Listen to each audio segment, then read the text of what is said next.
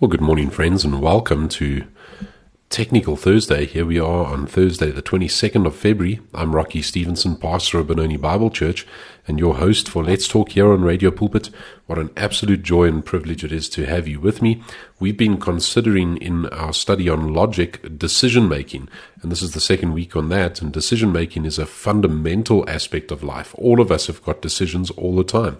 We come to crossroads all the time. What decision will we make?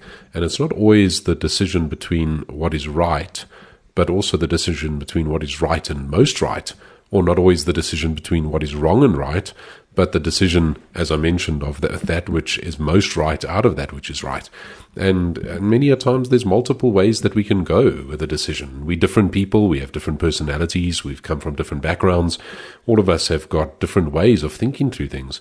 But we also know that the Bible says there is a way that seems right in a man's eyes, but its end is destruction. So even the right that we think is right is sometimes not right. And the problem is that not only do we not know, we're ignorant, but sometimes we're ignorant about our ignorance. We don't know that we don't know. And so this is the all the more reason to actually go to the Bible with a, a mind that and a heart that decides, Lord Jesus, I want you to please lead me through your word. Your Holy Spirit has inspired the word of God, and you also the one that illuminates the word of God, and I need your help. And where we take all of our decisions to the scriptures, and decision making is absolutely fundamental in the aspect of life. And as Christians, our choices should be guided by both logic and the scriptures, and obviously a logical way of thinking through the scriptures. I've really mourned the fact that many a times Christians seem to lack much sanctified common sense. We ought to be the people that are most sanctified and most common sense out of all people in the world. We should be making the most biblically sound decisions. So, in today's episode, we'll explore the vital topic of making wise decisions using logic and the timeless truths that are found in the scriptures. As a very foundational element uh, in, and that really anchors our thinking for today's discussion is Proverbs 3, verse 5 to 6. And I'm sure that you've heard me use this, this proverb so often on Let's Talk that by now you know it off by heart. It says, Trust in Yahweh with all your heart and do not lean on your own understanding. In all your ways, acknowledge Him, and He will make straight your paths. You see, that's very different from there's a way that seems right in a man's eyes and its end is destruction. This is somebody that actually does not lean on our own hearts, but in our heart we lean on Him. In all our ways, we acknowledge Him. We think about God through the decisions that we make we bring God to bear. We have a theocentric view when it comes to the decisions that we make in life. And this foundational verse reminds us of the importance of trusting God and seeking His guidance in our decision making. Logic also plays a crucial role in decision making. We ought to be those that are mindful. God has given us a mind. We ought to be self controlled. We ought to exhibit the fruit of the Spirit. excuse me, in all that we do. So logic plays such a crucial role in decision making. It involves reasoning, evaluating evidence, and drawing sound conclusions. And as we engage in logical thinking, it's essential to align our reasoning with biblical principles. We want to go back to the Bible. How do we deal with our money? The way the Bible tells us to deal with our money. You see, there's a fundamental reality. There is everything that you and I need written in the Bible for all of life and godliness. If we don't know what the Bible says about a given subject, that's not the Bible's fault in being a poor communicator. It's our fault in actually being poor of listening to what the Bible says. And so we must go back to the scriptures and find what the Bible teaches about these things. If we have not found what the Bible says about it, well, we need to search in the Bible and we need to pray to God and that by the Holy Spirit He would reveal to us the way to go. The Bible provides a solid framework for ethical decision making, helping us to discern right and wrong. Now, let's delve into some practical steps for making wise decisions. Because you might say to me, hey, you've been telling me about this for two weeks. Well, what are some of the, the practical elements? So, if you've got a pen and paper, you can write it down or you can think about it. But firstly, there must be prayerful reflection. See, making, making, before making any decision, take time to seek God in prayer reflect on His word, and ask for, for His guidance. Sadly, it seems that many a times even a Christian is tempted to talk to so many different people about their plans before they talk to the Lord about their plans. God is God. He has given us the energy that we have. He's given us the mind that we have, the heart that we have, the time that we have, the, the all of the things that we have belong to the Lord. So prayerful reflection is the very first obvious point of making good biblical, biblically sound decisions. We must reflect biblically. And, time, and, and brothers and sisters, sometimes we don't actually take time to be still before the Lord. We're so busy, we have so much noise, we constantly have the radio on, or we constantly have the TV on. We constantly have noise filling every void of our own mind and heart. Sometimes we actually just need to turn everything off and be alone with God and take our decisions before Him, knowing that in faith, when we come to pray to Him, that He is a God who hears our prayers and that He directs our steps. He does this through His Word because His Word is a light to our path and a lamp to our feet. And so our prayers are not just uh, simple prayers with reflection, but they also are informed by the Scriptures. And that comes to the second point of biblical decision making that is really practical, and that is scriptural alignment. Scriptural alignment. You take your car for wheel alignment, well, we need scriptural alignment. We need to ensure that that the decisions that we make align with biblical principles. God's word serves as a reliable guide for ethical choices, and so we must come to God's word. And then we must also seek counsel. God has given us a body of believers that we are part of. When we're saved from darkness to light, He transfers us into the kingdom of light. We become a part of His body. And Proverbs 15:22 says, "Without consultation, plans are frustrated, but with many counselors they succeed." That encourages us to seek wise counsel, to discuss our decisions with trusted mentors and friends or spiritual advisors. And I would go even further than that. There are so, we need to look at the the way that the, the people that God has given us, and we need to be able to weigh the counsel that they give, and even think through areas where we need to submit ourselves underneath the the the counsel of a certain individual. For example, a wife has a husband and the husband would be the one that she should submit herself, un- herself under. A member in a congregation has got elders or pastors who are spiritually there to lead and guide.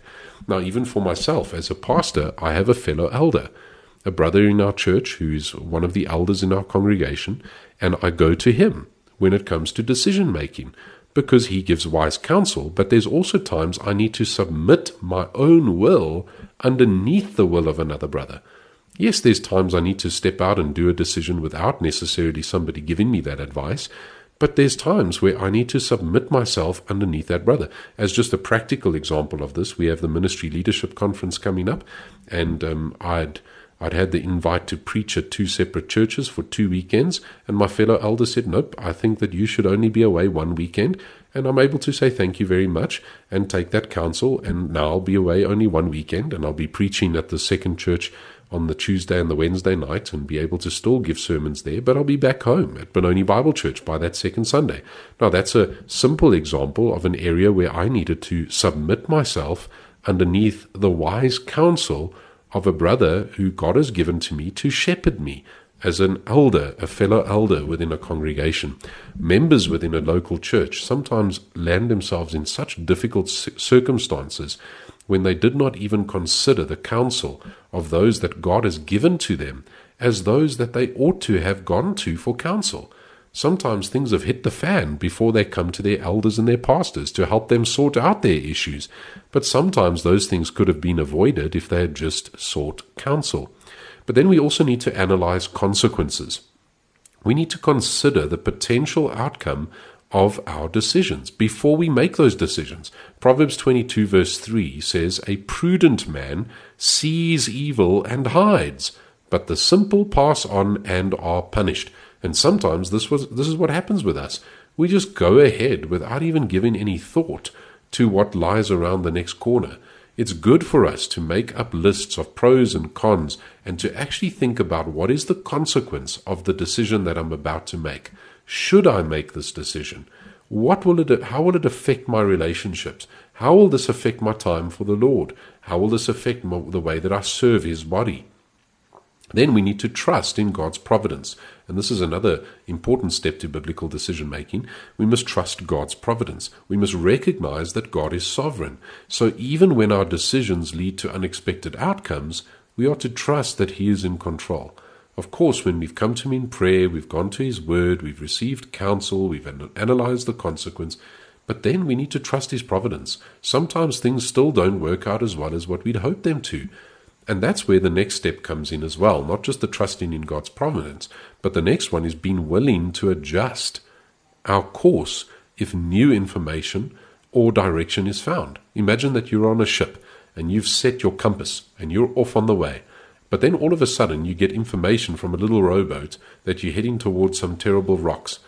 Now, either in that point you can just be stubborn and go, Well, I set my course. This is the way that I'm supposed to be going. Or with the new information that has come to mind uh, or come to light, you adjust the course. It's wise for us to be willing to adjust the course and to recognize that none of us are omniscient. Omniscient means all knowing. God is all knowing. And sometimes we may have made a decision, even considering the scriptures, going to the Lord in prayer, analyzing consequences, trusting in God's providence, and then all of a sudden we realize, but there's a different direction that's coming this way.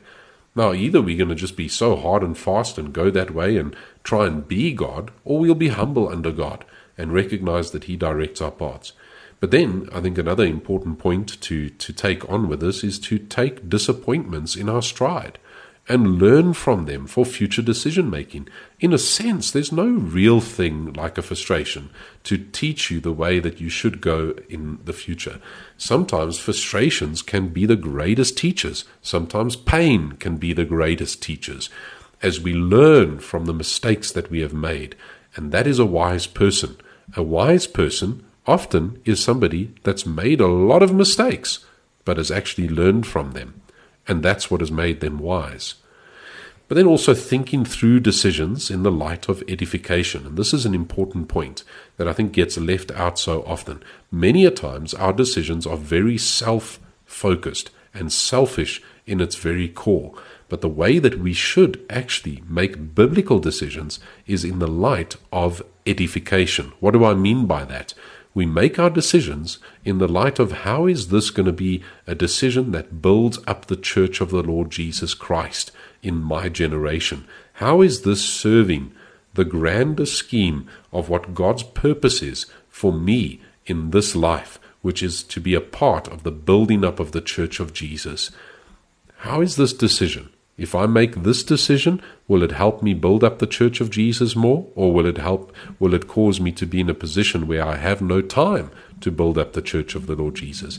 Sometimes some things, some decisions that we would make may lead us away from God's actual plan for us, even though it might be a good decision and even if it might be something that helps us. For example, you might get a job offer to a place where there's no good local church well, what is the best decision to make in that place? Well, it's harder to find a good biblically sound church than what it is to find a good job. So stick in the place where you've got the good biblically sound church. You see, the decision you might make might be good for you financially, might be good for your family's holidays, but it might not be good for edification. You might not be built up, and neither will the church of Jesus if you're unable to be a part of it. And, you know, another one is should I take part in a sport that's on a Sunday? Well, there's a decision that you need to make. Well, maybe it's good for your physical health, but it definitely won't be good for your spiritual health. So these are some of the ways that we think through the practical elements of biblical decision making. Will my decision build up the body of Jesus? May the Lord help you in your decision making. Amen.